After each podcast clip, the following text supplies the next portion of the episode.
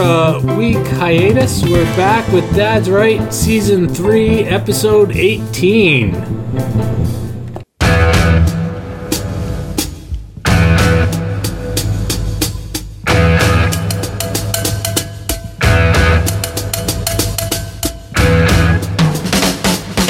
days of my youth, I was told what it means to be a All right, are you are you feeling fully charged again, Dylan? Now that we've had that week off. Yeah, well, as fully charged as I can feel. It's uh, it's pretty pretty tiring still, and and uh, but you know this week's tech week, and then we go into show week, and uh, despite that, I didn't realize you were only a week away from show week.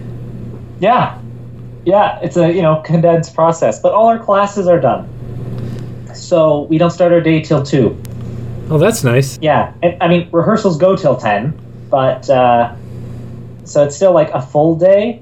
But we can sleep in and take some of the morning to get some stuff done. So hopefully it all becomes a bit more manageable. Oh, so all your classes are done. You got you got grades for everything, and it's just your last two studios. Then you're you're graduated. We don't have grades for everything yet because they just finished. Oh, okay, But but yes, essentially. that's cool. And then so this show is Tech Week this week, Show Week next week, and then Sunday off, and then into the next one. Into Dracula. That'll be cool. Dracula will be fun. Maybe by then they'll allow audiences. What are the odds? Slim? Slim, slim to none. Slim to none. Unfortunately. That's too bad because I'm close. yeah. Oh well. Recordings, I guess. Yeah. Well, as long as they do as good a job as they did with that last one. Yeah. I think it's the same people, so I imagine they will. Are they doing all of them, or are they doing the birds, or just Dracula? No, everything's recorded. Oh, awesome! And it'll be ten bucks. Yeah. Although the audio quality might be different because we're not going to be mic'd for these ones. Oh, so we won't be able to. Hear, it'll be like mime. Yeah, I don't. I, or they'll set up a microphone. I don't know what the plan is, but I know we won't be mic'd. Why? Um, they don't. I mean, it's rare to be mic'd on stage. They only did it. I don't remember why we did it for Secret in the Wings, honestly, but there was like a special ca- case. Oh. Anyway, good times, bad times. You wanna, you wanna go? Yeah. So I have one good time. Kevin J. Johnston, a Calgary mayoral candidate who had threatened to arm himself and go to the homes of health workers, was arrested after attending an illegal public gathering on Saturday. Johnston had posted videos of himself speaking about his intentions to arrest health workers if he was elected mayor.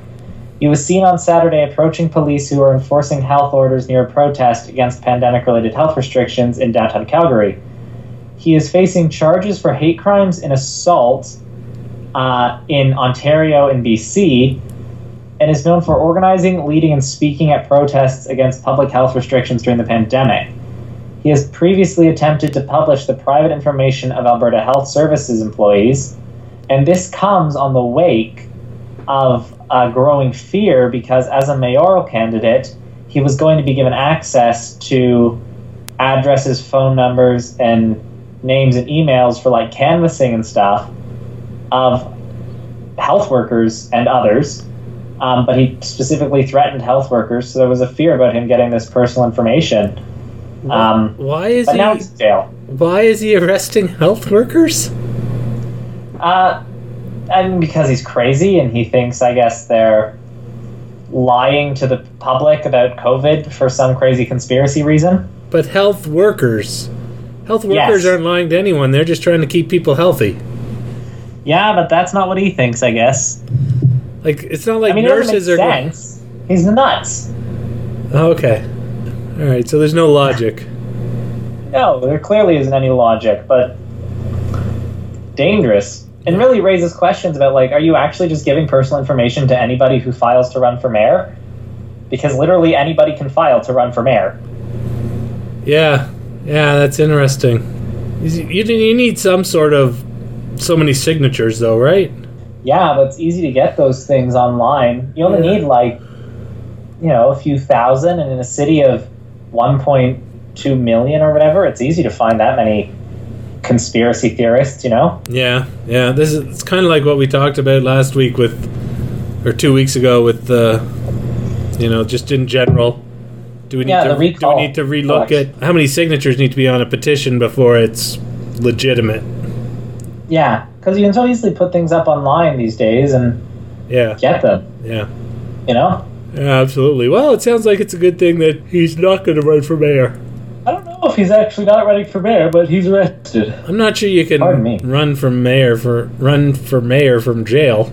Can you? You know, I don't know when he's going to get out. Oh, okay. So he, he's he's just like he hasn't been tried or anything. He's just been arrested. Yeah, he's not in prison. He's just in jail. Gotcha. Okay. Um, and the election's not till October 18th. But hopefully, this has some sort of long-term consequences for him. Well, yeah, and I I would think threatening to arm yourself and go to people's houses is enough to keep you out of the mayoral race. I would hope. You would hope that facing hate crime charges in BC and Ontario would be enough, but apparently not. Well, hopefully it turns into a good time anyway. Doesn't sound like it's quite there yet. Uh, He was the main story is he was arrested, and that's good. All right. I have a couple. Uh, Pfizer has applied for full approval from the FDA, and I, I got to say, I kind of thought they already had full approval. I got the Pfizer vaccine. What's this mean? it means they can give it to kids. Oh, is that that's all? That's all the difference is? Because Yes, we care more about kids than adults. I guess so. Yeah. All right. UK supermarkets threaten to stop buying from Brazil in protest of the Amazon deforestation. Then again, this is, I think that's great, but it's only a really good time if they follow through. Like, literally stop buying those products if they continue down the path that they're on of uh, deforestation of the Amazon. It's it's a a big issue. Yeah, it's a huge issue. It's And- saving the Amazon is quintessential to stopping climate change. Yeah, so good for the UK, and I hope other places follow suit. Yeah. That's all I got. Bad times.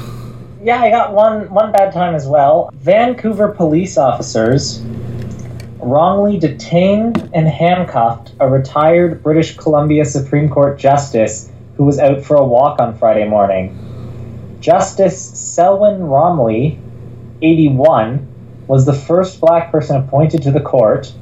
Said he was walking around Stanley Park during his morning walk on Friday when two police vehicles pulled up nearby and about five white officers approached him.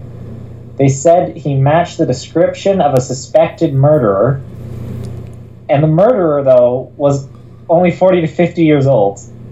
That was the age range, and he's and, and this justice is 81. I hope he said thank you. Yeah, it's a bit of a.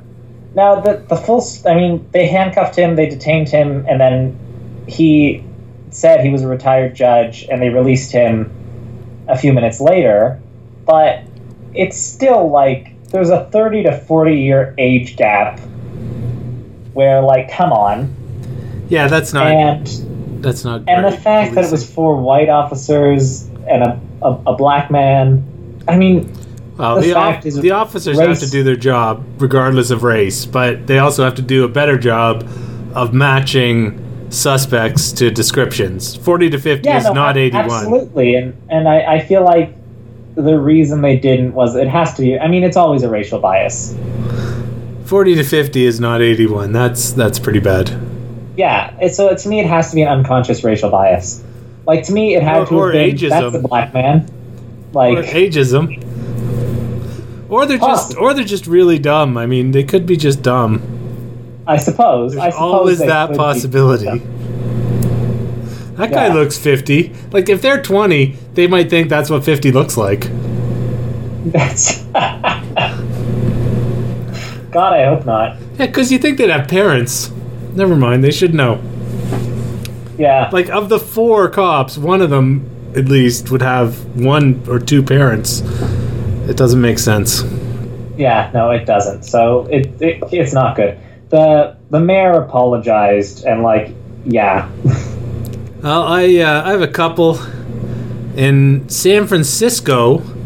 This was a couple weeks back. We had a, we had two weeks of news to hit up, and we just I just tried to get highlights from the two weeks. But so yeah, me too. this- I, there was this a lot I didn't get yeah, to. yeah, exactly. So this was a couple weeks ago, but two Asian women, aged 65 and 85, were stabbed while waiting for a bus. Uh, just in San Francisco, they're just sitting at the bus stop, and this guy just runs up behind, stabs one and then stabs the other, and it's just part of that, you know, big anti-Asian thing that's running through the states right now. That's really awful. Not just the states. Yeah, no, you're right. It isn't just the states. Yeah. Uh, Texas would allow people to carry a handgun without a license and the background check and training that go with that license under a measure that given preliminary approval by the state senate on Wednesday. And that is just insane, I think. Uh, I mean, maybe they figure, ah, it's just a handgun. It's fine. Because it's Texas. But you can Yeah. just you could just have a gun and walk around with it. Yeah. No training, no license. Cop doesn't know who who has it, whose gun it is, who it's registered to. None of that. Insane. Insane. Like That's, yeah, it's really crazy. stupid. But also, you know, that matches everything I know about Republicans. and Texas. Yeah. And after almost a hundred years of operation, Greyhound Bus Lines, which is North America's largest motor coach operator, announced Thursday that it's shutting down all of its remaining intercity bus routes in Canada, blaming the pandemic for a sharp drop in its already, already dwindling ridership. Which is sad to see Greyhound go. Um, but, uh, you know, I think it, it's just who who takes the bus? I Honestly. didn't know what Greyhound was till I started hearing stories about them shutting down. Everybody has a car nowadays. Like it's just it didn't used to be that way. It didn't used to be everybody had a car because they didn't give loans like lollipops back in the day. You had to save up for a car. But now you don't. You, you can get a car with no money. And so everybody has one, which is, you know, fine, whatever. But it obviously hurts the bus. Quite frankly, I'm surprised the train's still operating. Like Via, not Go Train. Yeah. And finally, I, I didn't know where to put this. Good times, bad times, parting thoughts, whatever. But we have put our house up on the market and had had a number of people go through it. I think we're up to eleven, and uh, hopefully, uh, hopefully it sells. We're sad. I mean, we really like the place. Sad to see it go, but you know, just circumstances what they are. We just can't uh, can't swing it anymore. So too bad. It was a great house. We had a lot of fun there for three year, four years, and uh, hopefully the next one will be uh, similarly fun. Yeah. I hope so. There's a kind of hush all over the world. Tonight, all over the world, you can hear the sounds. Right all over the world. in. In England, in uh, Hartlepool. Anyway, uh, there was an election, and the Conservatives have beat Labour for the first time since that seat was created in uh, I think it was 1970 or 1971. So I guess people over there think uh, think Boris is doing a good job, and you know. As far as COVID goes, he seems to be. They're they're starting to allow hugs and everything over there again. So Yeah. they're coming a long way. I, I feel like doing a good job with COVID should not be something that like that shouldn't be your only thing with politicians. It should really just be the minimum expected. Would, that would leave a lot of uh, people in the in the under minimum expected, but yeah, Well, yeah, and uh, but yeah, like yeah, okay, great. They're doing an okay job with COVID.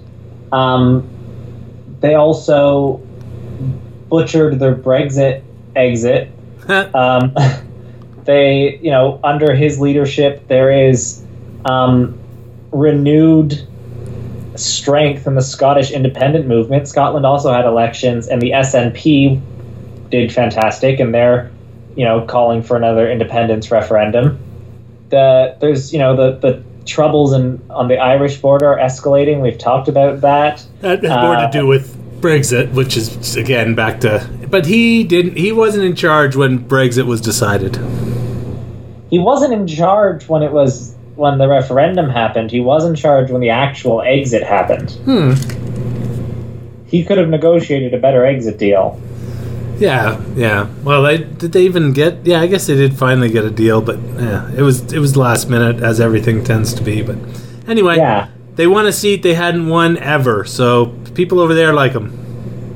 Clearly. Yeah, Labour had a very bad election overall because there was that by election. There was also a bunch of like city council elections. Yeah. and the Conservatives made a lot of gains, um, and the Greens made a lot of gains. Labour had a lot of losses, and uh, I don't understand. And I, I have uh, two of the people that I work with or have worked with in the department are British, and I've talked to them about it. They don't understand either. They hate Boris Johnson and the Conservative Party, um, so they don't understand. That's honestly one of them. One of my uh, the, one of the directors I worked with in our six A three scenes. Uh, early on before we had studio. He moved. He left England once the Brexit referendum happened. He was like, I don't want to live here anymore. Bye. And he moved here. And became your teacher. Yeah. Oh, it's good to come come over here to a job. That's pretty good. So yeah, that's. Uh, I feel like I feel like Labour's making losses because everybody who voted for them left the country after Brexit. Could be. And Dutch scientists have trained bees to sniff out COVID. And all I could think of is how terrifying is that? You you get diagnosed with COVID and you get uh, swarmed by bees. Bees can sniff things. They have noses. Apparently. I don't Well, want my what's I don't want my bees sniffing it COVID. I, quite frankly, I don't want any bees to be sniffing any disease because I don't want to be sick and swarmed by bees. Make something that doesn't sting you sniff out the diseases. That's How do you saying. train bees to do anything?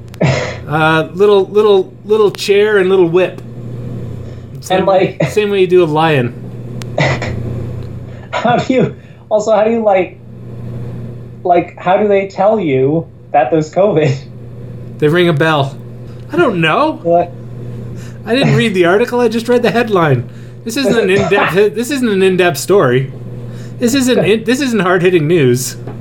I disagree. I want to know more. Well, this is. That's what this is about. This is about teasing your your curiosity, so you go um, and and follow up on these very intriguing stories. Now, sticking in the EU, uh, they have approved their first insect for human consumption. Dried yellow mealworm can now be sold as food. EU officials suggest this insect could be used as a protein boost for cookies, pasta, or baked goods.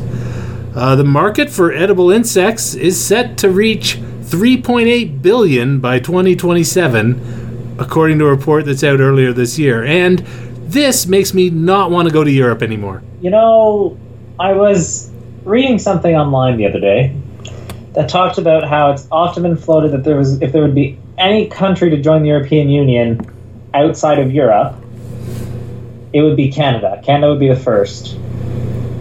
And I used to think that sounds like a great idea until this story. That's right. Because you know, now, I think it's a bad idea. people are going to do it. Like food companies are going to do it because I bet you dried yellow mealworm is cheaper than meat. Yeah, So they're gonna they're gonna ground up these insects and put it in everything to get the protein boost up. And I now can't eat in Europe without looking at the ingredient list of everything because I, I, I just don't want to eat insects.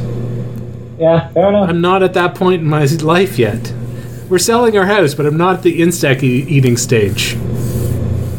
Getting there, but not yet. Not yet. Prince Charles made a statement. He's looking to make the royals' private places become more public spaces, not in a rude way. They're housing. Uh, when he becomes king. Not in a Prince uh, Andrew way, a Prince Charles way. And I, I think that's a great idea, but the only sentence that is a little bit maybe foggy is the when he becomes king sentence. Yeah, that's not gonna happen. That's, that is not going to happen. He is already an old man.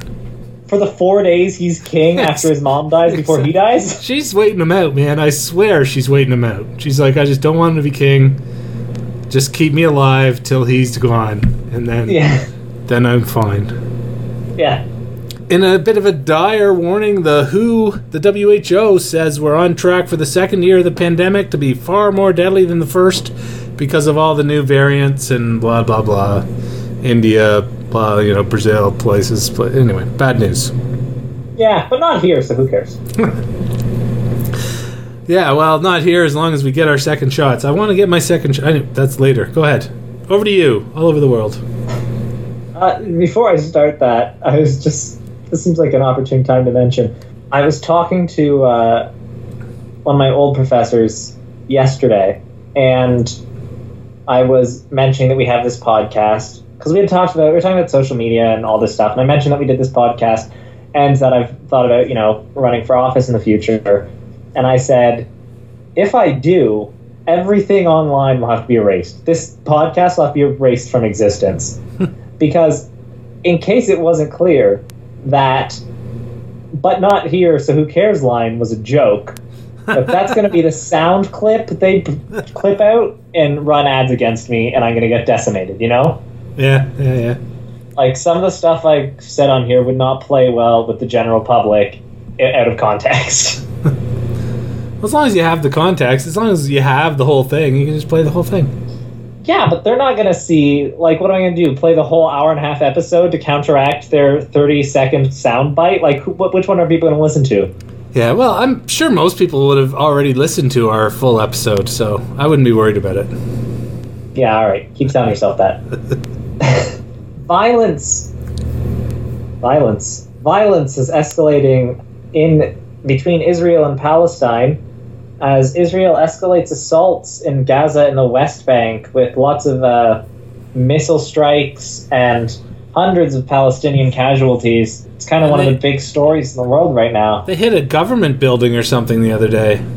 Yeah, it's pretty horrible. They raided a, a worship center during a prayer. And, you know, I, I have to say, I'm not pro Palestine and anti Israel. I'm pro human rights and anti violent oppression. And I feel like so much, especially in North America, but any criticism of Israel gets spun as anti-Semitism. But I feel comfortable saying it's, you know, even though I'm not Jewish, I feel comfortable saying it's not anti-Semitic to criticize. It's not anti-Semitic to be anti-Zionist, and you know, and I feel comfortable saying that because it's a line that's been said by Bernie Sanders. Uh, It's been said by Natalie Portman, many you know prominent Jewish people who are famous in politics or, or for whatever other reason, they're critical of the, the you know actions of the really right wing government in Israel. And it's not okay. I don't care. No past injustice justifies current injustice. And What? so it's wrong what's going on in the West Bank and Gaza. Why? Uh, do you know why it stepped up? What what triggered it? Nobody's quite sure. A lot of people are theorizing it's because Netanyahu's looking like he's going to be out of power. And he just wants to get this done before he leaves. Yeah, or he is trying to play to the further right parties who have said they won't support him and gain their support. Oh, so he doesn't lose power, Yeah. right? Or if if he thinks no deal is going to be made and they're going to face another election, he's trying to go towards those further right voters who didn't vote for his party last time. Right. Yeah. You know, maybe it's uh, maybe we should consider having Dan on next week. He's he always has good insights in the Yeah. uh, Israel Palestine uh, issues. Yeah. I We'll thought see. Jared Kushner was not going to solve this whole thing. What happened there? Yeah, I think it, uh, you know, COVID and uh, Oh yeah, Um, it's COVID. it's just, you know, some other things took some precedence, and then also, you know, he's completely incompetent, so that also played a factor. That's did have something to do with it. Yeah. Anyway, speaking of COVID, we kind of already mentioned, it's ravaging India still. Things are not getting better. It's really taken a chunk out of uh, their Prime Minister Modi's really high popularity. And you know, he's.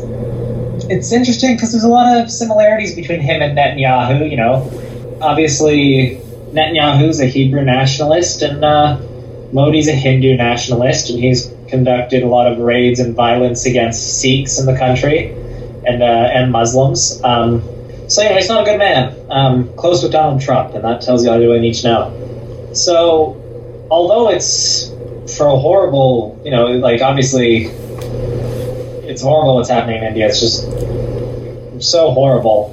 I was happy to see that his popularity is starting to crumble because India would be better off without him.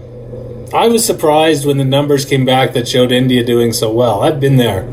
I know how the masses live there, and and I just think they number. I think I think it was always bad. I don't think they had a dip and then a wall.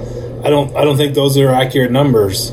I just think people didn't report it until it got from the slums to areas where people could afford to go to the hospital and whatnot Yeah, and could and and, and then you know and then it, it just spiked but i don't think it was ever better there.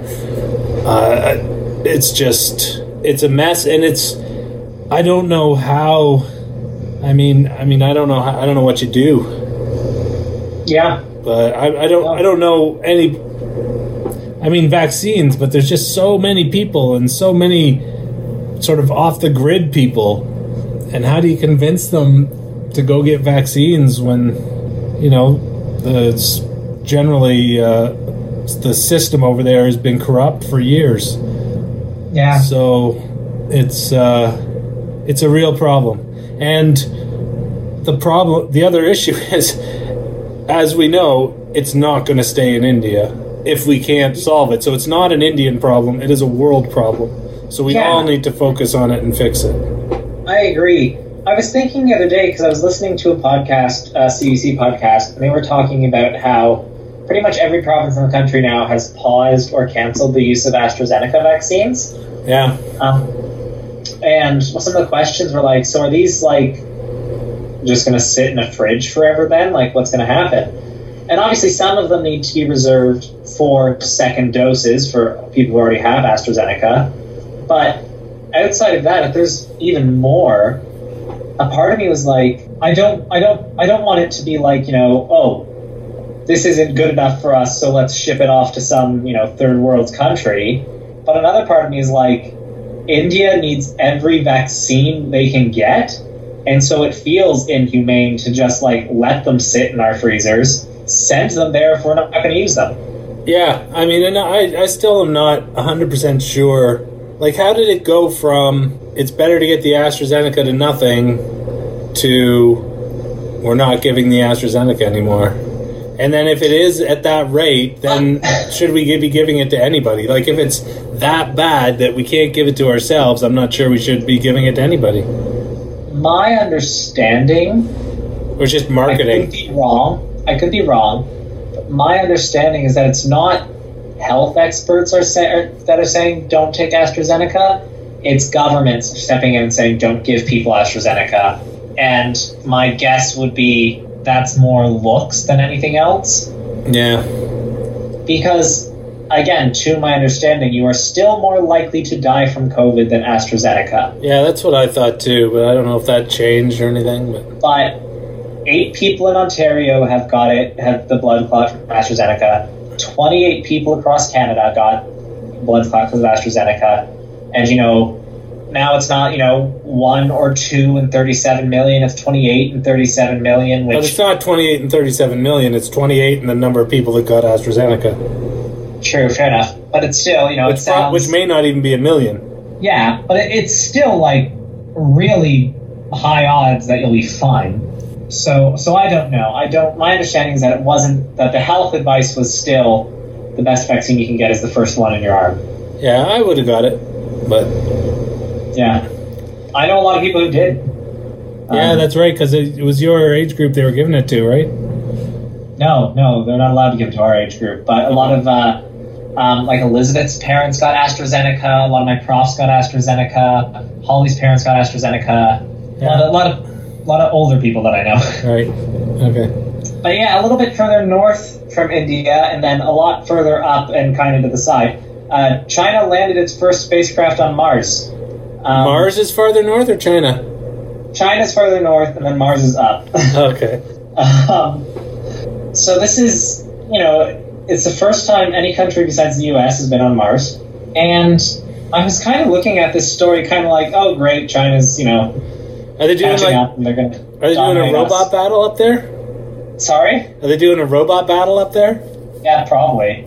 But I also looked at this and thought, we're really all scared of China, and China's like said they're gonna launch their artificial moon and have a space base by like 2027. What? And I'm like, They're launching a Death Star? yes. Um, and Don't let I'm like, China "Can launch a Death Star. But, but, but I don't like. They say that, but the U- the U.S. has been on Mars for 50 years. Have they? The 70s was when the first Mars rover landed. Oh wow. Yeah, but to be fair, they haven't done a whole lot. Like, you know, they sent a helicopter this time. Ooh. Yeah, but also China just got there. Yeah, you're right, but it just it just Like- feels like all that stuff is it's it's interesting, and I'm sure there's a lot of data, but you know, it, it some some some some part some part of me thinks maybe that money could be better spent on this planet. Yeah, well, there's a lot of money that could be better spent on this planet. My first cut wouldn't be space budgets, it would be big company subsidies and military and that kind of like, in the US at least. I don't mind space exploration, but what is the end game of putting robot after robot on Mars? Yeah, well, that's fair. Well, this time we're sending a helicopter. Next time we're sending a hovercraft. Like, Yeah. great. If the plan is to like populate it, and how does this how does this get us there? Yeah. Like, I don't know. Maybe I'm just like being short to sighted. populate the moon first. Yeah, it's just going to be a hopping off point. And plus, you just need to go faster because it just takes forever to get to Mars. Like, it Yeah, takes a issue right lifetime to get to Mars. So you need to have kids on the way so that the people can actually. Yeah. Yeah, it takes a long time. Moving on, there is a gas shortage in the US that for stupid reasons. Because a pipeline was subjected to a cyber attack um, of the company that runs this pipeline, and due to that, they had to shut down the pipeline for a few days. Might have been a, a week or two, and then this got out, and then there was a bunch of stuff online from no credible account that said like there's going to be gas shortages, so stock up. So everybody stocked up. this mass panic. Yeah. So there was no gas shortage until everybody went and bought all the gas. Yeah. And it got to the point where 70% of gas stations in North Carolina had no gas. Prices went up to like six bucks a gallon. Wow. And and it was it was really bad in North Carolina. It was also bad in Georgia and South Carolina and a bunch of those southern states. You know, it's it's sort of like become Biden's first big non-COVID crisis, and Republicans are like being comparing it to Jimmy Carter in the uh, '70s and his like energy crisis and sharing memes saying the Biden presidency has a run out of gas, which is kind of clever. Um, but like, it is in no way, shape, or form his fault. No. The systems were there so that everything would have been fine if people had just acted Normally. smart. Not but Yeah. it's like the toilet paper situation here when we first COVID first hit. Yeah. It would be the same as blaming Justin Trudeau for everybody buying out all the toilet paper. Yeah. I can't stop people from going and buying things. If I did that, you'd be calling me, you know, an authoritarian dictator. Yeah. Like, this is a free country. People are allowed to go do that kind of thing, and then there's going to be consequences. So I can step in and help with the consequences, but there was no way to predict it. There was no way to stop it. It's like, I don't know. I will, I will criticize people a lot and world leaders a lot because I expect a lot from our leaders, and I'll criticize Biden a lot because there's a lot to criticize Biden on. But this is just not something you can. No, it's just stupidity and panic. Yeah, yeah. So that's, you know, ridiculous. Anyway, that's all I have. Still one of our longest all over the world, though. I think so. Everything, every little thing, every little thing with you and me had to be so political. Everything, Everything with you and me was so political.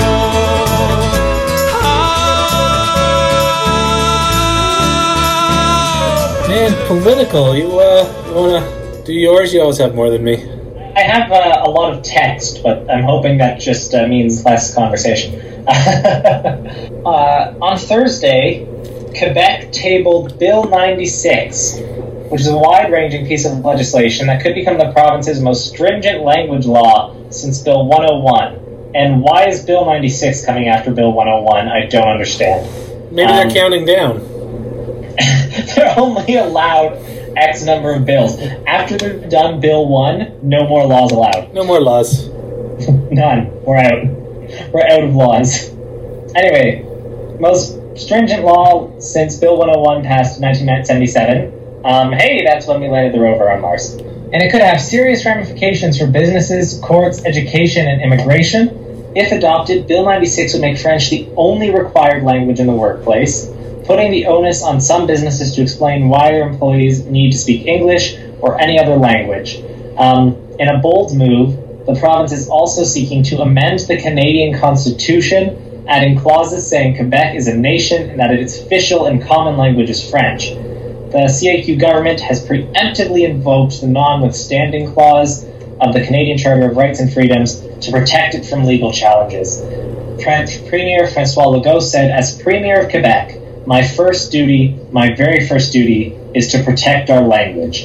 And I have to say, no, it's not. It really isn't. Your first duty, your very first duty, is to serve the people that elected you and to protect and uh, protect them and see their basic needs met, um, or at least create an environment where their basic needs can be met. It has nothing to do with language. They've uh, Um, they don't- they haven't even signed the Constitution. yeah. So why are they So, looking to I- change the Constitution? Also, you can't just change the Constitution by passing a bill. It is a large, complicated procedure that nobody wants to do No, but the, because it loses you elections. it uh, it doesn't make sense. That's insane. And uh, Also, it, go ahead. it never looks good. You're probably doing something wrong if you have to invoke the notwithstanding clause, which for anybody listening who might not know, essentially is a clause that says, yes, this bill we're passing violates the basic rights of Canadians, but because we've invoked this clause, it cannot be struck down by the courts for five years. So you can't legally challenge it for five years. Really undemocratic clause, super stupid, and it really says something bad if you're invoking it before you've even passed the bill. It should be. I didn't even know you could. I thought it had to be challenged. You had to lose that challenge, and then you invoke the notwithstanding clause. Obviously, they know they're going to lose any challenges, so they're like, "Yeah, we're just we're we're doing it. This is not right, but we're doing it anyway." Yeah. The other ridiculous thing is there's no limit as to how many times you can invoke it. So really, it nullifies the Charter of Rights and Freedoms. You can just pass the law again and again and again. Well, the, what you do is you vote out the people that pass laws to do that, and vet the, Yeah. vote out the people that invoke it again and again and again. Well, assuming they haven't used it to take away your right to vote already. I, I don't. This is a really bad bill. Why do they get to be different? Like they they're the ones that are making us all put French as a second language in all government jobs, all these other things. Why do they get to be different? Why are they like why are they better? Yeah. We have to speak It's- we have to have French on our signs. We have to have in, in Ontario, in Saskatchewan, across the country. You need English and French on your signs. You need English and French on your packaging. So why does Quebec not? It's ridiculous. Of course they do. Yeah. And I don't have a problem with it. When I have a problem is when they get to do something different. Yeah, I agree. Like, we all adopted French as a s- official language, so you don't get to ditch English now. Yeah, exactly. But quite frankly, I think the English won the, the war of Upper and Lower Canada. So, you know what? Start speaking English. Yeah, it, it's ridiculous. And, and But I mean, it's popular. I guess this government is polling at forty-three percent if an election were held today. Forty. The the second place Liberals are at like twenty-two. Yeah, well, there's a lot of people that like their French, but man, oh man, drives me crazy. Yeah, it, yeah, it's ridiculous, and they're racist. And anyway, speaking of racist, two Alberta MLAs were expelled from the United Conservative Party caucus after allegations they divided the party and undermined government leadership. Barnes, Todd Drew Barnes, the MLA for Cypress Medicine Hat, has become a prolific critic of Premier Jason Kenney's decisions during the pandemic, and Todd Loewen, the MLA for Central Peace Notley, went public with his dissatisfaction in a letter released early Thursday morning in which he called for Jason Kenney to resign. And I have to say, I think these are the third and fourth MLAs that they've had to kick out of caucus for expressing two extreme views. And at some point, really, you just got to drop the United from your party title because clearly not so much. Yeah, You know, a little less than day- United Conservatives. yeah, at the end of the day, United Conservative Party is just going to be Jason Kenney and his cabinet surrounded by a bunch of independents, and they're going to be like, "We're the United Party because we've kicked out everybody who disagrees." That's one way to bring out unity: kick out everyone who doesn't have it. Yeah, and every time they kick out uh, MP, they release a statement in which they refer to themselves as a United Caucus. And I just feel like every time they needs to be like, now we're a United Caucus. No, now we're a United Caucus. I know last time we said we're a United Caucus, but now we're a United Caucus. Like, Jesus. That's funny. We're falling, they're literally falling apart. But you're hoping he hangs in for the next election because he's likely going to lose. Yeah, yeah, I don't want Jason Kenney to go anywhere. I love that he's falling apart, but I don't want him to fall to the point where he's not there anymore. I want him to be in pieces dragging into the next election. So we'll see how that goes uh, as as we continue to fall to pieces here. In a blast from the past, the Federal Ethics Commissioner has cleared Prime Minister Justin Trudeau of wrongdoing in last summer's We Charity scandal. However, Ethics Commissioner Mario Dion also concluded that Bill Morneau, the finance minister at the time, did breach the Conflict of Interest Act when he failed to recuse himself from cabinet deliberations on the summer student grants contract. In his investigation report, uh, the commissioner stated that Trudeau, who apologized for not recusing himself from cabinet talks on the now cancelled program, didn't have a close relationship with the Kielburger brothers, while Morneau placed himself in a conflict of interest on several occasions. My understanding was Trudeau did have a pretty tight relationship with those brothers. Yeah, maybe other members of his family was the ethics commissioner's conclusion. I don't know. Maybe the ethics Either way- commissioner is a buddy of Trudeau. Maybe also possible. He has no I ethics. I think Bill Morneau resigned. I feel like I They feel like blame Bill the guy Morneau that's did- gone. Yeah, Yeah, they blame the guy that's gone. It's like how we blame for everything at the house on you because you're not there. yeah, exactly. Anyway, remember Leslyn Lewis? Yeah, somehow. She came in third, third place in the Conservative Party leadership contest. Right, yeah, yeah. So she's running for the Conservatives in a by election coming up that is considered a safe seat for the Conservatives. Like, in no situation, in no realistic situation, do the Conservatives lose this seat. So she's going to be an MP for the first time. And O'Toole is like welcoming her with open arms. A lot of her support went to O'Toole when she got kicked off the on, on the second ballot.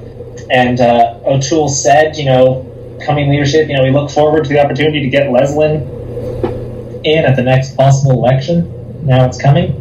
But it could be a bit of a headache for O'Toole, as Lewis is a leading voice amongst the social conservative wing of the party, who gained a national following during the conservative leadership race, especially after she surprised people by coming in first place in Saskatchewan and, and having such a strong second ballot performance, even though she came in third. In an, and you know, in an op-ed for the National Post recently, she wrote that uh, liberals had an authoritarian socialist agenda and accused the federal government of imposing inconsistent COVID 19 restrictions on families, small businesses, and places of worships.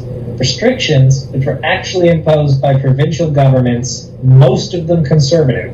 She also wrote that she was hearing from Canadians who fear that the quote the liberals will impose a social credit score similar to the one that exists in China, where people's behaviors are monitored through 5G cameras. And this is a woman who O'Toole is probably going to bring into his shadow cabinet, and that is just going to be so much cannon fodder for the NDP and Liberals in the next election. Yeah. Like, this is a prominent conservative with. And, you know, I think O'Toole's going to want to prop her up because she's also a black woman, two minority groups, three minority groups, um, you know, black Canadians, women, and black women Canadians, um, Canadian women, um, that the conservatives struggle with and want to appease. But then I think they're going to give her such a platform, and then she's going to say some pretty conspiratorial things, which there's no denying these are. Uh, and it's going to really hurt the Conservative Party. You already Yeah. have a social conservative problem. Yeah. Yeah, absolutely. I don't think it's looking good. The past year saw lobbyists set a record for the number of contacts with official Ottawa as they tried to influence how Trudeau's government spent billions of dollars on pandemic aid. Canada's lobbying commissioner said Friday, um, testifying before the House of Commons Ethics Committee on her annual budget, that there was a record number of meetings over the past year between lobbyists and MPs, ministerial aides, and key public servants, resulting in 28,919 communication reports, which is a 54% increase over the previous year's total of 18,728, and it beats the previous record of 27,522 set in the 2018-19 year. It saw 2,457 new registrations to lobby the federal government, an increase of 41%, and March 2021 set a record for the highest monthly average of active lobbyists, at 6,435, and all of that is bad for democracy. More money, more lobbyists. It makes sense. And like to a degree, like lobbying is bad. I don't think it's as bad as some people think because sometimes the lobbyists you're hearing are from, you know, like environmental groups and science groups and like all these people who base a bunch of stuff on like research data and science, they lobby the government through lobbyist channels. But the big corporations with the big money who have much worse motives, they're obviously the ones with the more lobbying power because they can afford more lobbyists, you know? They get more time. So it is there's a problem in the lobbying system. I don't know if it's necessarily we should just scrap all lobbyists because that's sometimes a lot of times that's how people hear from experts. But there are serious problems. Yeah, absolutely. I mean, it, you definitely need to make sure that the you know the lobbyists can't necessarily contribute to campaigns and things like that because that's when you run into real problems. Yeah. But uh, I don't I, I don't know how you stop it. Yeah. Anyway, moving to the U.S., on Wednesday, more than 120 Republicans, including former elected officials um, and uh, people under former administrations, uh, including some from Trump, but also Ronald Reagan, George H.W. Bush, and George W. Bush, met virtually to discuss. Oh, I'm sorry, this is an old story. Huh? I pulled out I, I, I pulled out an old article because this, the date I had here is February 5th. The story I'm trying to talk about that is modern. Over 100 Republicans, a lot of them, it is true, who served under the Trump administration and Reagan and both Bushes, penned a letter uh, essentially saying that they're forming a movement that will try to push the party away from Trump and threatened that if that didn't work, then forming a new party that is more center right.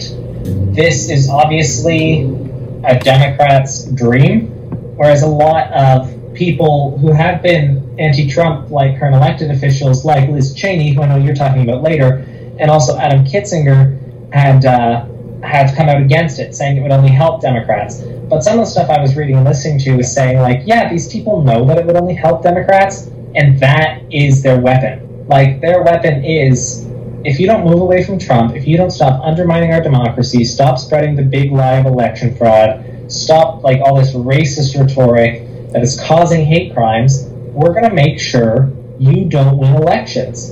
And that's going to hand it to the Democrats. And yeah, we know. Sucks. But this cannot be the Republican Party.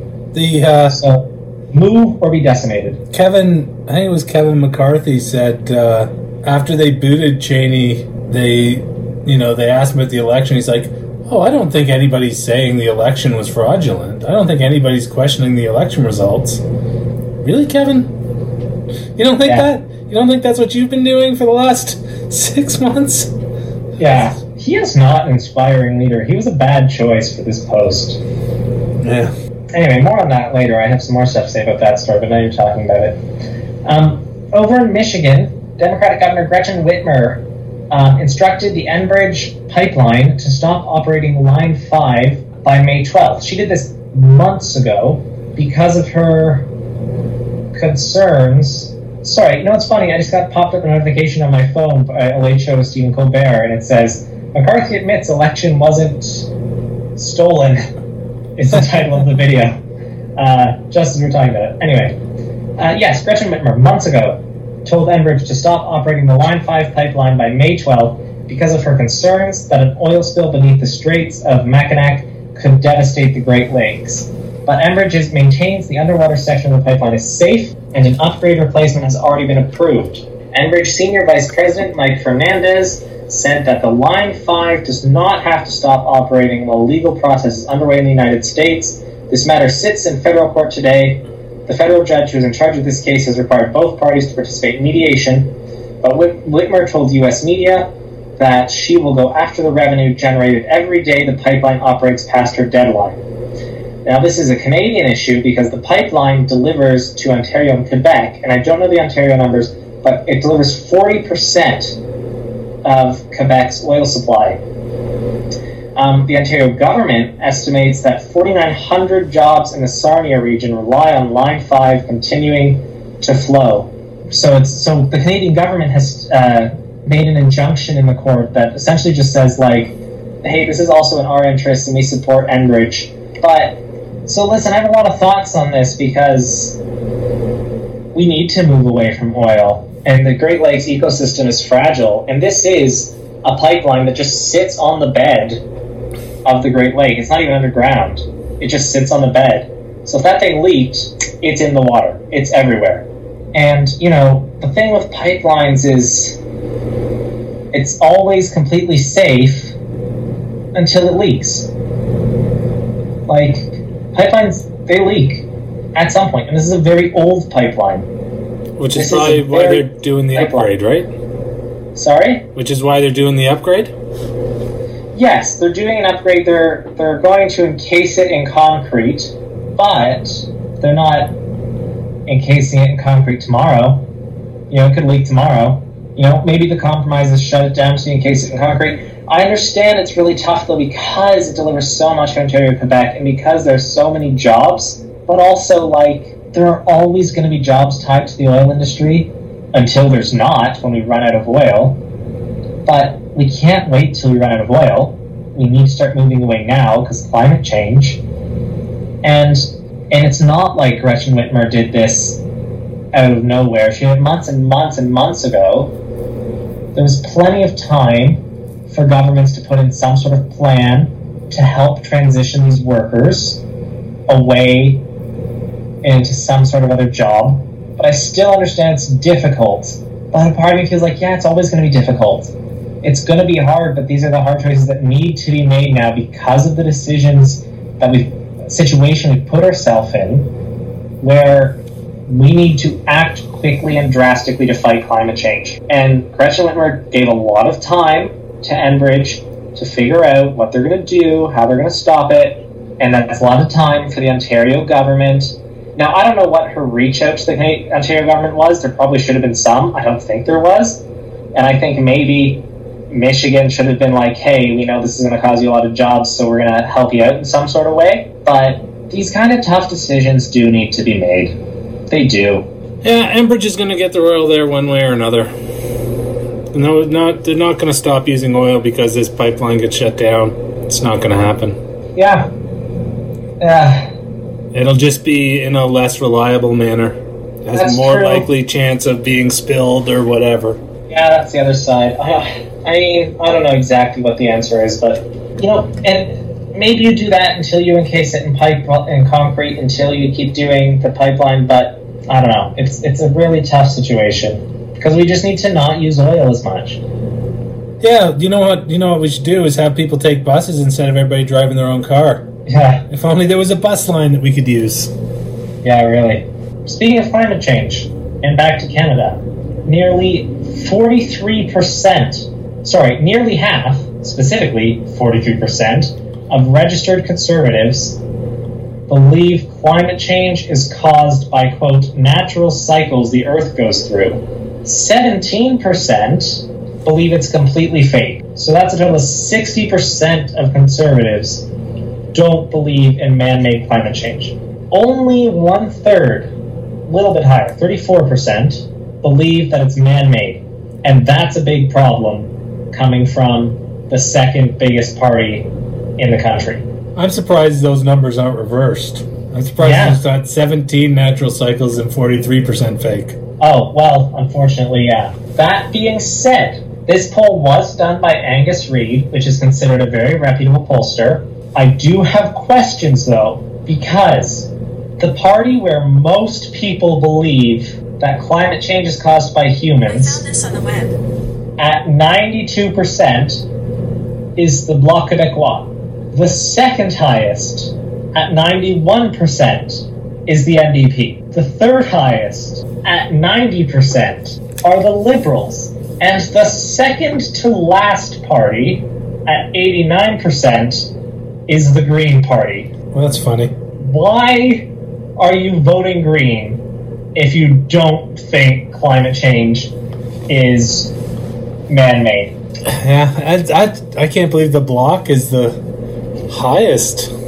Yeah. That being said, the block and the Greens are the only two who say that, with no percentage of the party, that says climate change is fake. They're the only two. The only two, yeah, like it sounds. It looked like if I were to say, I'd say it's like two percent of the NDP and one percent of the Liberals. Yeah. um, and then zero of the green and zero of the Bloc. But and then the Grand Canadian total is seventy percent think it's real, nineteen think it's natural cycles, and seven percent think it's fake. And the, but the other takeaway from that poll is how drastically different the numbers are for the conservatives. Like it's literally descending for everybody else. 92, 91, 90, 89. 1% difference going down. Yeah, yeah. And then it drops from 89 to 34. Yeah, it's a big drop. Yeah, the national average, the cons- less than the conservative number of who believe it's caused by humans is less than half of the national average. Yeah, that's uh, Thirty-four and seventy percent. Like, that's crazy to me.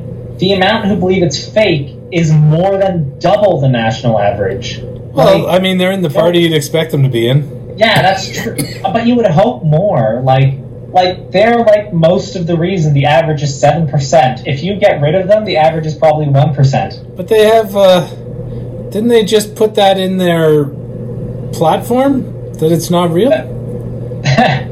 yeah, that's true. So I mean, these aren't surprising numbers. I mean, okay, to be fair, they didn't put in their platform that's not real. They rejected uh, putting in their platform that it is real, Okay, which is a minimalist difference. eh, it is a difference. anyway, that was long, much longer than I was hoping, but that's what I have for political. Take it away. All right. Well, an, an alleged U.S. Capitol rioter, whose name is uh, Anthony Antonio, just kind of two first names. Like, isn't that Tony Tony? Yes, it is. It's like a, it's like a, uh, it's like a Stan Lee villain or something, or a DC Comics villain. You know, Anthony Yeah. Antonio, I hope I hope his friends call him Tony Squared. Tony squared. Uh, anyway, he was he was hooked on Fox News and developed foxitis, is what his lawyer said in in his court hearing. That was also interrupted multiple times by another defendant's profane outbursts. And I I don't I don't buy this. He was saying, you know, he's stuck at home watching Fox and he believed everything they said, so they call this Foxitis. But I think, to me, it's a bit like Draymond blaming the uh, bartenders for drunk drivers, right? He, he was the one that decided to watch Fox in the beginning, and yeah, you know whatever you do from there, you based on that decision. It's your own fault. I hope I don't. This was a couple weeks ago, so it, might be over now, and I don't know what happened. I should have should have looked it up, but I'll try to look it up for next week and see exactly what happened because. I watch Fox News is not a defense for rioting. I don't think, or at least it shouldn't be. It's a reason, but it's not an excuse. Yeah, I agree. It's not an excuse. Um, I, I would say it's a little different than the blaming the bartender because um, when you drink, you know you will get drunk. But when you watch a quote unquote news channel you're not expecting to be lied to, you should be. Like, there's no reason But in they- the modern age They have why anybody should watch Fox News and believe it. that's already been to court, right? They Tucker Carlson was taken to court, and, and they said the judge said it, it was acquitted because there's there's no expectation of truth from if you're watching him, you should know it's not true. Yeah, but not everybody does know that, and you know it's different in America. People um, pay attention to different things. I don't want to just say they're stupid, but they pay attention to different things um, because they're stupid, and um, it's I don't know. You you just There was also especially there was also plenty of channels saying that that wasn't the case. You know what I mean? Like if Yeah, but also, you know, here's the thing: if you're, I mean, Fox News has always lied, and they've always had the crazies, but they've kind of gotten worse since Donald Trump, and along with the rest of the Republican Party. So if you're watching Fox News your whole life, you know, under I don't know how old this guy was, but say H.W. Bush through regular Bush, and uh, and you know back when it was semi more reliable or at least less crazy, and then it gradually gets more crazy, you might get a little bit more crazy with it as you have no reason to necessarily not believe it.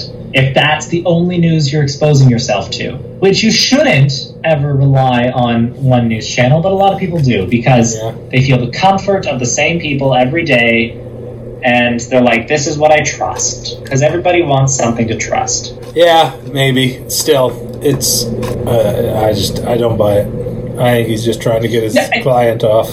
Oh, listen, horrible legal excuse, but I do understand what he's saying. Well, keeping on with the theme, Lindsey Graham has said the Republican Party can't go on without Trump. So it feels like someone's not taking the breakup well. He keeps Well, you know, it's interesting. texting, I- sending him Instagrams. Please come back. I, I was listening to a commentator the other day talking about how the Republican Party has put itself in an impossible position where they are going to struggle without distancing themselves from Trump. Like, if they drag Trump along with them all the time, that's what lost them the last election. They will struggle if they distance themselves from Trump. Or, sorry, if they stay with Trump. But they'll also struggle if they distance themselves from Trump because they'll gain back those more moderate independents, but they will lose the hardcore Trump base, which is like 40% of their party, that will vote however Trump tells them. And if Trump says, hey, don't vote GOP anymore, they're not going to go vote. yeah. You know? Right. So, yeah, that sounds great to us, but, but like, the Republican Party is in that impossible position as they can't go on with and they can't go on without. They've basically started their own destruction. No, they can go on without. It doesn't. If, those people will still vote. They have to vote because But They get know- vote, but Trump is so petty. He will start a third party if the GOP separates enough from him. uh, maybe. I hope so, but I don't think so. He will. He's so so no, no, petty. he'll make it seem Or- like it was his idea. He's stepping back for whatever. He'll just twist it yeah, that way. because he, we've definitely seen in his personality that he's willing to step back. No, I'm not saying that's what that's how he will spin it. It's not what's happening, but that's how he'll spin it. I don't see him making a third party. I just We'll see. I, I'm not even sure he's going to run again next time. I think it's all talk. I don't think he really enjoyed it, but uh, maybe I'm wrong. Uh, Kevin McCarthy, the House Minority Leader. When I wrote this, they were talking about booting Liz Cheney, and but now they, they have. She's she's out from uh, from her role as the GOP conference chair for basically saying Trump the election wasn't stolen. Trump lost the election. That's basically what she said, and for that, she's gone. And and Yeah. McCarthy said his, his his members had voiced concerns about her ability to carry out her job duties. It seems like she's the only one there that maybe can has any ability to carry out her job duties. Yeah. They did it in really a shady way too. They did it by a voice vote.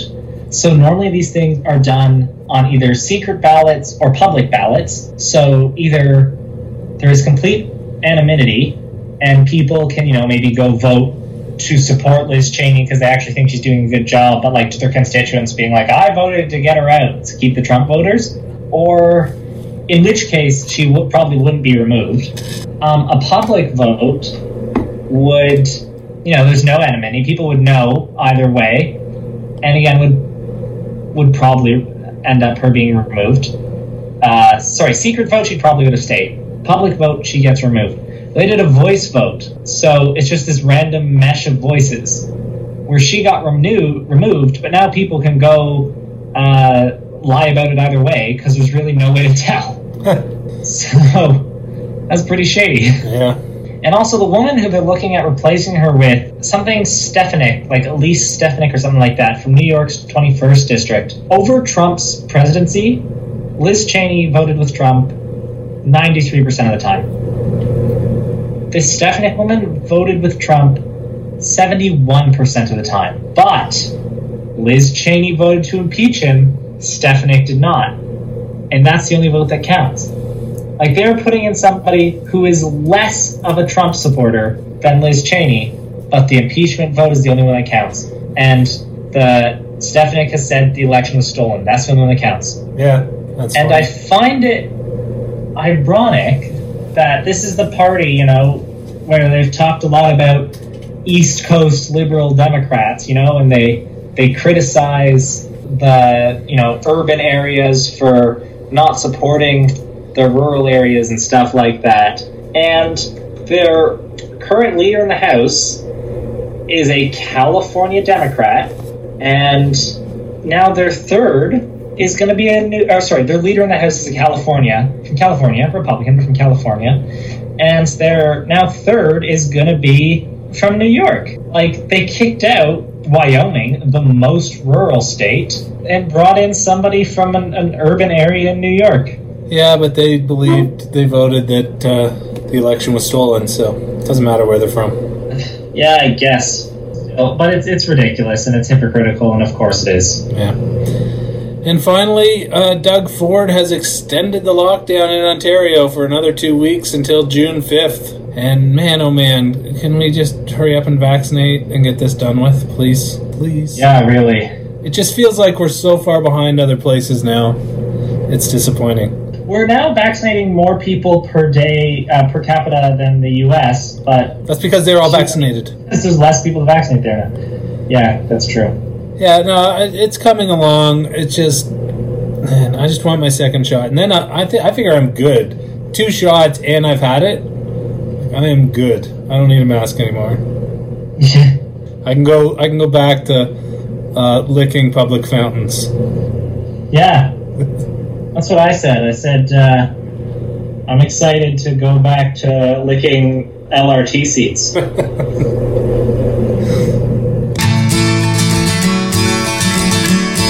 I'm trying to tell you something about my All right, life. closer to fine. You know what's funny is like eighty percent of our fo- podcast is in sixty percent of the sections, and the last two sections are always just, you know, throw-ins. But anyway, yeah. Closer to fine. What do you got? What do I have for closer to fine? Well, I'd tell you if my uh, outline was scrolling down properly. but uh, what do I? Here we go. Um, Canadians who have been vaccinated with at least one dose of COVID 19 vaccine can socialize with close family and friends outdoors over the summer months. Um, as Canada's chief public health officer said, a few days ago. With the vaccine supply ramping up, virtually all Canadians will have access to at least one vaccine dose by June. Dr. Theresa Tam said that extra layer of protection will allow some of the more social distancing measures to be relaxed, but Canadians must continue to avoid indoor gatherings altogether until more people are fully vaccinated. Tam said a more social summer will depend on Canadians staying apart for the rest of the spring. Um, and the case count is still too high and vaccination coverage too low to do away with public health measures right now. Even partially vaccinated people should stay away from others until there is broader vaccine coverage in the weeks ahead. The magic number is 75% of all adults have had at least one vaccine, and 20% are fully vaccinated. Um, But that doesn't apply in Ontario because we're in lockdown.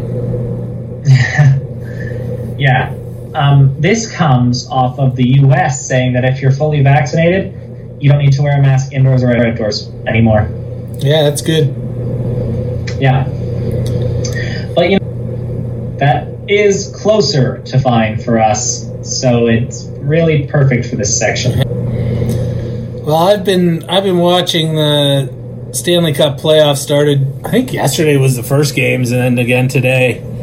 And there's been some fantastic hockey. It's that you just cannot beat playoff hockey. Uh, Florida, Tampa, which are two teams I couldn't care less about, and it was the game that was on just before we started this, was a fantastic game. Like 5 4, but a goaltending battle, really. Like, both goalies made some incredible saves. Uh, so many chances, hitting, so much hitting, such a physical game. Just fantastic. Uh, Minnesota Las Vegas was also a very entertaining game, and and because a lot of them are in the U.S., all the games that have happened so far have been in the U.S. They have twenty five percent capacity in the stands, and it's just great to see people there enjoying the game and and getting that sort of organic uh, reaction rather than the piped in one um, that that we've had for a year and a, a year and a bit. So Yeah. that is closer to fine for me. And now the end is All right, near. parting thoughts, and I, I I have a few meals that I sort of have on a on a do not eat list when I'm going out for like a business meeting or something, like uh, wings, um, sp- spaghetti. Uh, not not penne, like specifically spaghetti or angel hair, like any sort of long pasta. That's that's a, that's a no go. Uh, ribs, you know, it's another no go. But I, I had dinner tonight. It wasn't it wasn't a business dinner, but I've now added uh, a beef dip.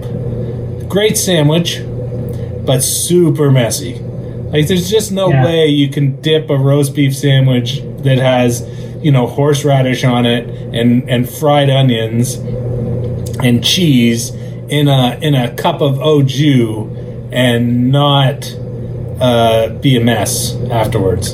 So Yeah. great dinner, and it was you know just me and Nelson, so it didn't matter. But added to the list of uh, of do not eat um, in in important meetings, important Yeah. important dinners. It's a it's a it's a substantial list, but it's an important uh, it's an important thing to have. If if if you have anything on your list, yeah, shoot us an email, dadsrightpodcast at gmail.com. And uh, finally, I really, I just want my second vaccine. I just want to be done it. Can you please just everybody go get their first so I can get my second? Come on. What's taking so long? I was hoping Yeah. I'd be able to do it now that I'm in Saskatoon, but they aren't doing second ones yet, so I'm still waiting, which is frustrating. Although I figure even with one vaccine and having had COVID, I'm probably pretty good. Yeah. But but I just want that second one so that I'm, uh, you know, like Iron Man when it comes to COVID. Uh, well, you know, I got my first vaccine Yay! on Wednesday. And And uh, I got Moderna. I really wanted Pfizer, but I got Moderna. mom got Moderna. I know. It's. I'm trying to be okay with it, but Pfizer's better. Um, but whatever. I got my vaccine. Yay. Um, And I didn't uh, steal your thunder after your Yes, family thank you. chat. Appreciate that. Um, but uh, um, you know, I, I I got it, and then I was like, that day I was like, mm, my arm's really sore, um, and I'm tired. And I went to bed, and the next day I woke up, and I was like, oh my god, my arm is sore, and I'm tired. Um, but I went to class, and then I went home from class, like later in the day, and I was like holy shit, my arm is sore and I am tired. Like I, oh, I was like nearly passing out, and my arm was so sore, and it kind of would move up my shoulder into my neck and on my chest, and like I was start, I was starting at like little hot flashes, um, and uh, I was like, holy jeez, and and um, I eventually just decided like, I can't go to rehearsal. I can't. Like my body's literally fighting itself, and if I try to go today, I'm it's probably gonna be worse tomorrow. So I stayed home and I zoomed into rehearsal, and then I felt fine the day after, like having a, a, a full afternoon and evening of rest and a good night's sleep. Like I felt good the next day, um, but it really punches you in the gut. Uh, well, I guess not for everybody, but it did for me. Yeah, mom had a sick day as well. She Yeah. took a few Tylenols every couple hours, you know. But eh, but I did have a bit of a saga, which I probably didn't talk about because we didn't do one last week Yeah. of trying to get vaccine. But I was on a bunch of vaccine wait lists, um, um, at various pharmacies and stuff, and I got called into one. Um, the Tuesday, not this just past Tuesday, the Tuesday before, and they said we can give you a vaccine now. And I went there, and they were like, "Oh yeah, what's your Alberta Health number?" And I said, "Well, I don't have one, but Alberta Health Services said that's fine for this vaccine." And they were like, "No, we can't give you one with an Alberta Health number." And I was like, "What?" And they're like, "Yeah, we have Alberta Health Services can give you one directly when your time's up, but we can't give you one early because we have a different billing structure." And I was like, "Are we not in the middle of a global pandemic? Do we not need to be vaccinating everybody Yeah, the billing structure feels like something that should be able to be overcome. Yeah, like you have taken out a vaccine for me. I am here now at an appointment, and you're telling me you won't put a vaccine in my arm because of the billing structure in our country with quote unquote free healthcare. Yeah, that's disappointing. Yeah, they just refused to give me one, so I had to go, and I was lucky because it was this, you know, this just this past Monday, so the next Monday that they were opening up people my age group, so I only had to wait about another week. But I was like, this is why we've said it on the show before. This is why healthcare needs to be federal. Yeah. Like, I should be able to get a vaccine, no problems, as soon as I'm able, wherever I am in the country, no matter what. yeah, I agree. Yeah, I know it's so stupid, and I kind of, you know, this isn't going to happen, but unrelated, um, semi-related. You'll see how I was listening to because I listen to CBC's Power & Politics sometimes. It's that podcast, um, and they had on the premiere of Newfoundland and Labrador, which is uh, has massive, massive, massive budgetary issues. They're forty-seven billion dollars in debt as a province, and um, they just had a big report released, uh, an independent report commissioned by the government on like how can we be better, and it recommended um, tax hikes for rich people and then wage rollbacks for public service employees and cuts to healthcare and education. And tax hikes for rich people sounds great. I'm against healthcare rollbacks and uh, sorry, wage rollbacks and cuts to healthcare and education because um, you make cuts to healthcare and education, you are getting people who are going to have worse jobs, and because they're not getting a good education, they're going to be making less money because of wage cuts. Um, and spending more on healthcare because you've made healthcare cuts, and then you're going to have Didn't we learn? other spending that goes into the economy. Didn't we learn and- from this that healthcare is not where we want to cut? Yeah, yeah, really. Um, now, the government hasn't said exactly what they're going to do, so they might not cut health care. But I kind of like when I heard they had the premier on, and he was talking about this, and I wanted to just like yell at him through the phone, being like, don't cut health care. Voluntarily hand it over to the federal government. Like, start something. Like, it doesn't really matter if it's just your province, it doesn't really change anything. But, like, Would the start a government? thing. Would the federal government take it? Well, maybe not, but it would at least start the conversation of uh, like I, I, it never occurred to me, but I feel like that's a way to even appeal it to conservatives of like a provincial conservative governments is like reduce your spending by just pushing off healthcare to the federal government. Yeah. Um, Although Like- they don't get the intake of money either, then, right? but what intake of money is there really? Well, don't they get money from the feds for health They get money from the feds for specifically healthcare. Yeah, so they then they have a bigger budget, so they're more important. Oh, well, maybe, but still, I mean, people are always saying that they're running deficits on healthcare, so just offload it to somebody else. Like, the federal government has more monetary power to run, and obviously, you know, it's not like, yeah, it has more monetary power and then you're running it on a larger system, but still, I, I, I have to think they'd be able to run a decent healthcare system on a national level because it happens in other countries. With yes, Smaller countries. but higher in population. Which is even easier, though. Like, it's the size of the country that's the problem. And the fact that there's different issues depending on where you are in the country.